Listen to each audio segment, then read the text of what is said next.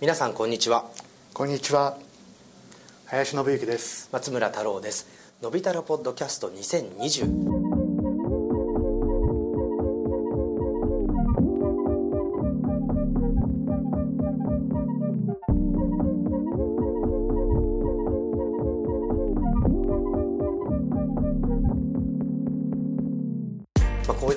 品今年たくさん出てきたんですけれどもあの多分それ以外の話っていうのも結構いろいろな場面で注目を集めたことが多かったんじゃないかなと思います。あのよくこう英語ではウェルビーイングっていう言葉があるんですけれども、そのテクノロジーと人間の関係っていう部分でいうと、あのどういうそのウェルビーイングがあったのかっていうところは少し、まあ、気にしながらいつも追いかけてたんですね。まずこの言葉が最初に出てきたのって今 Google のサービス面にはなってるんですけれども、その使いすぎスマホ使いすぎの問題っていうところが出てきて、えーとまあ子どもの教育にどうとか大人もそういってソーシャルメディアとかあのいろんな情報にあふれすぎるとそこが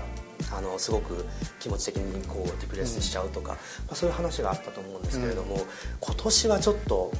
テクノロジーを見ない画面に触らないっていうことが難しい1年だったと思うんですよね。なのでそういう意味ではこのデジタルウェルビーイングの分野っていうのは結構急速にしぼんでいって、うん、オンラインでなんとか仕事だったり教育だったりをキープしようっていう方向にちょっと変わったっていうのが、まあ、去年までと流れが変わってしまったかなと思うんですけど、一方でやっぱりよりそのインターネットとか端末に情報をたくさんこう与え続けるようなことになったのでプライバシーの問題とかっていうのはすごく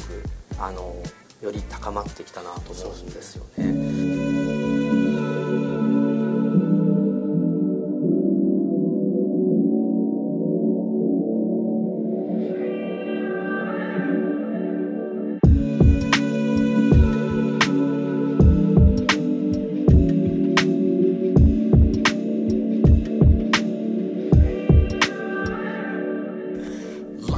COVID-19 の話で言うと僕が本当感心したのはねスペシャルイベントいつも最後まで見てると最後のクレジットエンドロールのところでね、はい、この番組はってだからあれが本当コンプライアンスってなんか日本の企業のコンプライアンスでちょっとなんかいろいろ間違ってることが多くてなんかああいうのをしっかり見せることがね、そこそこあのなんかしっかりできてる感じがあってねね。あのだからアップルのスペシャルイベント最後に見てもらうとあのクレジットロールが出るじゃないですか。その最後にこの、えーと、あれは必ずあの、ね、何人以下で撮影してるとか出てくるってね、うん、クルーの人数を絞ってるとか検温してますよとかそうそう。いう配慮をしながら制作してますっていうのが出てくるっていうのはあれこそなんか本当大企業を真似しなきゃいけないなとかってちょっと思うところもあり、うん、ですね。それであれだけのこれでものできちゃうんだっていうことがなんかうまく啓蒙されていくとそれこそなんか健全にみんなあの何負担とかかかったら嫌だなとかって思いながらこう嫌な思いしながら撮影とかっていうこともなくいろいろできるようになるんで。そうですね。なんか本当にそういう意味でもなんか、まあ、アップルだから本当時価総額世界一の企業としていい手本をずっと見せ続けるっていうねこと今年できたんじゃないかなっていうふうに。Facebook とか WhatsApp とか、うん、あのあの辺のアプリは結構今のアップルの施策に対して結構反発というか、うん、否定的に動いていて例えばあの一つはこうアプリのプライバシー表示をしなさいっていう義務付けが12月15日からスタートしてこれはでももうあの WWDC ですでに発表してたことなんですけどあのユーザーのデータをどう使うかっていうことだったり何をこう紐付けて使うのかっていうことをきちんと示しなさいっていうことなんですけれどもこれはあの多分今まで知らず知らずのうちにそういったものが使われたりしていてユーザーの許可とか透明性っていうものが担保できてなかったっていうところに対してこう対処しましょうっていうのが一つだと思うんですけど、まあ、それもあの別に悪用しようとしてるわけじゃないんだけどそれを出さなきゃいけないっていうところでユーザーからネガティブな反応が来てしまったら嫌だっていうことだったり、あるいは暗号化してるから安全に扱ってるんだけどその暗号化、あのしてるかどうかっていうのは問われてあの表示にないからそこはつけるべきだっていうふうに言ったりあとはアップルの標準アプリはその表示を逃れてるじゃないかっていうふうに WhatsApp は言ってたりするんですねもう一つはユーザーをこうこれは年明けからなんですけどユーザーをアプリでトラッキングする場合は許可を取りなさいっていう表示を出し出すようにしますよって言っててこれは Facebook がすごく反論をしてるんですよね。やっぱりデジタル広告って個人を追跡して適した広告を出す仕組みっていうことでよりこう効果が高い広告を出せるようにしようとしてたのでそれがユーザーにとっては、えっと、知らないうちに勝手にユーザー ID とかのログインもしてないけどあのあなたは今じゃあ車に興味ありますね。って言ってひたすら車の広告が出続けるみたいなことが起きている。この裏側がどういう技術なのかっていうところがあの、まあ、明らかになりそうだということで、まあ、Facebook も面白くて、あの我々は多様化してるから、広告手段多様化してるからうちのクライアントはいいんだけどちっちゃいところは困っちゃうよっていう言い方をして反論していてなんかそれもなっていう感じはちょっとするんですけど。フェイスブックの広告でも本当下手で分かりすぎやすすぎてねあの表参道歩いてて表参道のねペリエジュってシャンパンのイベントやってると、はいはい、急にペリエジュの広告出てくるとかねなんかなんか拾うとすぐ出てくるじゃないですか。反応反応すごい早いですよね。そう。であれがこう明らかに覗かれてる感っていうのはそうでなくてもやっぱり気持ち悪いって感じてる人結構いると思うんですよね。もうちょっとだからねその人が分かったらそれストックしといて 3日後ぐらいに出すとかでやればもうちょっとねそうですよね。ソフィスティケートされてる感じがする、はいはい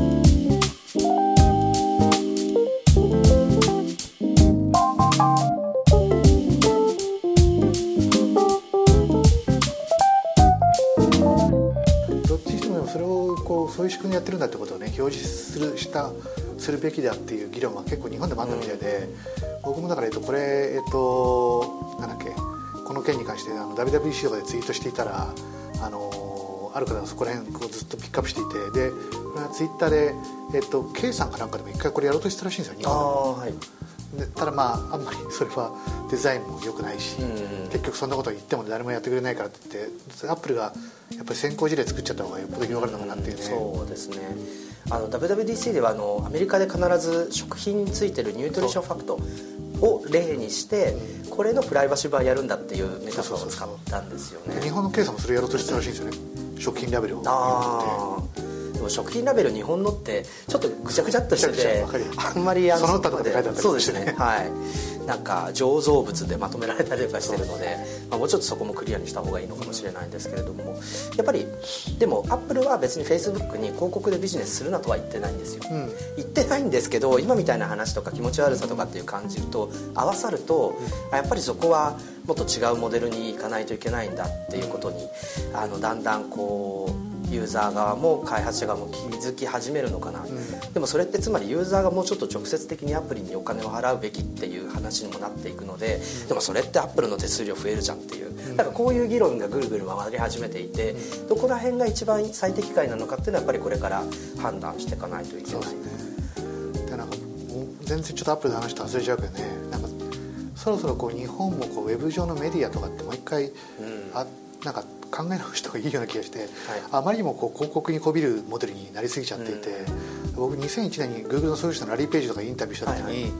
2001年の頃ってだから MacOS10 が出てきた頃ってまだ Google のビジネスモデル広告にするとかって決まってなかったんですよね、うん、広告は可能性として1個あるかもしれないけどねそれだけに頼りたくないみたいなラリー・ページが言ってたのがいつの間にか広告ビジネスモデルになっちゃった途端に、まあ、アドセンスって最大の発明があったこともありこう変なアフィリエイトブログとかそっちの変な方向に世の中のウェブの情報がいっちゃったじゃないですか。明らかに今やもうウェブの情報ってノイズの方が多くて、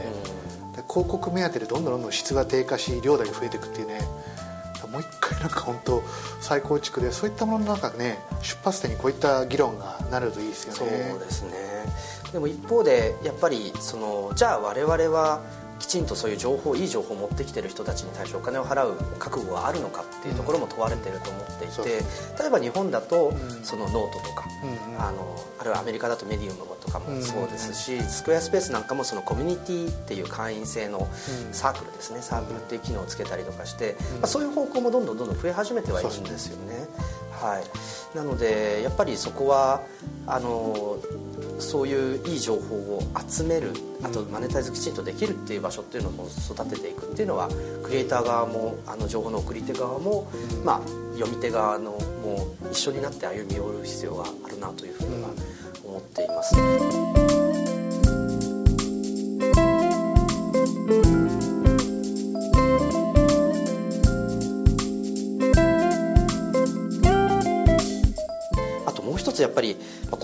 の問題でやっぱりもう今一度こう人間の生き方とか地球でどう人間が住むのかっていう部分にも目を向ける必要があると思うんですけど今年はあのアップルは2030年っていう目標をその年限設定して、えー、サプライヤーも含めたカーボンニュートラルをするという宣言が出ましたね、うん、そうですね、はい、これ本当に大きいステートメントですよね、うん、でその後どんどんどんどんですね例えば日本は2050年とか、うん、中国はいや35年だとかっていう競争になってでアメリカも今度政権が変わるとパリ協定に復帰するっていうことで、ね、あのまたこう地球気候変動みたいなところに対して、あのフォーカスが当たり始める1年が始まるのかななんて思っていたんですけれども iPhone の箱が薄くなったっていうのはやっぱりねインパクト大きいですね、ね、確かに確かに、はい、本当ね。でも本当実際こうね電源アダプターとかって家でいっぱい余ってるしね、うん、そうですね、うん、でみんなその標準のものよりも高速なものを買うどうせ買うなら早い方がいいとか、うん、なんかそういう形で買い求めると思いますし、やっぱりあれ747っていまだにこう輸送機としてはどんどんあの、あるんですけどやっぱり箱が半分のサイズになれば倍の数の iPhone が運べるよっていうのが、ね、まあ一つそのロジックですよね彼らのね、えーまあ、当たり前のことなんですけどそれがまだできてなかったっていう。そうですね、うん、なので、まあ、そういった環境問題あとはあの再資源化の話ですよね、やっぱり iPad とかあの MacBook、Mac mini とかもそうですけどもうどんどん100%再生アルミニウムに変わっていってますよね。はい、だから絶対なんかね2030年のカーボンニュートラルが実現したら、うん、次の目標2050年ぐらいにはね地球の資源新しく一切使わずにリサイクルしたアップル製品だけで次のアップル製品作るっていうふうになってきますよね、はいはい、そうですね。あのリサ・ジャクソンさんに実は、うんうん、カリフォルニア・ニュープロをインタビューしたんですけど、えー、やっぱりクローズドサイクル作ろうとしてますよっていう話はすごくしていて、うん、あの結局ガラスとアルミの製品をひたすら続き作り続けていれば、うん、回収してそれを再資源化できれば、うん、地球を掘らなくても製品が作れるようになるっていうのは、いやまたまたって思うんですけど結構本気でやっているんですよね。なので例えばタプティックエンジンですか？あの iPhone の振動のフィードバック、感触フィードバックを作るあれなんかももう部材はリサイクルでできてるし。スピーカーとかその中のプラスチックなんかもほとんどリサイクル品になってるしっていうことで、なのでプロでステンレスを使ってるのがどうするんだろうっていうのはちょっとあるんですけど、まあ、これももちろん最新鋭化できると思いますので、まあ、マテリアルに関してやっぱりこれだけまあ、ここ数年のアップルがねいろいろマテリアルについてのメッセージをっていうか製品のマテリアルにこだわってるってメッセージを出してたっていうのはね結構実はそこら辺もあったんだって改めてこう振り返ってみると、そうですね。あの、まあ、すごいですよね、あのすごいカーサーブルータス用にこうデザイナーの人らがインタビューしたじゃないですか、はい、だからそしたらもう何あのアルミに関しては我々知り尽くしてるから、どういう形状にアルミをしたらどこに光のこうテカリができてどこに影ができるかっていうのが分かっている。でだからこそあの AirPods Max のあの、ね、イヤーカップをあの形にしていてもしアルミのこうなんだろうその素材成分が違っただけでも全く形違うふうになってたっていう。ああじゃあその陰影まで。陰影を計算して一番美しい陰影ができるようにしたのを形にしてっていうかまあアルミって決まったからそれでこうねあの形になったっていうね。それぐらいにまあだからマテリアル研究し尽くしていてその中にもちろんまあねアップルとしてのそのリサイクルっていうねストーリーも入ってくるし、すごいですよね。すごいですね。で実はこの今回マテリアルで一番面白かったのって iPhone12 Pro のこのゴールドモデルだと思ってるんですよ、実は。これあの金使ってないのに金みたいに輝く加工ができてるっていうところってアップルウォッチでもそうだったんですけどもこれは今年の実はマテリアルでの発明というか、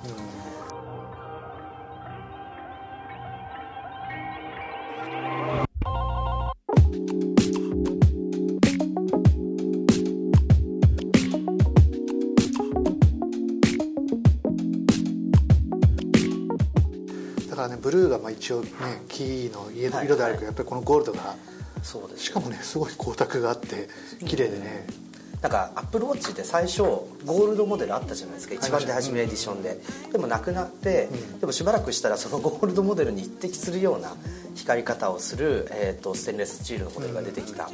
で多分これこの加工をアルミでやろうとしてんじゃないかなって実は考えてて。そしたら今あのウォッチもこ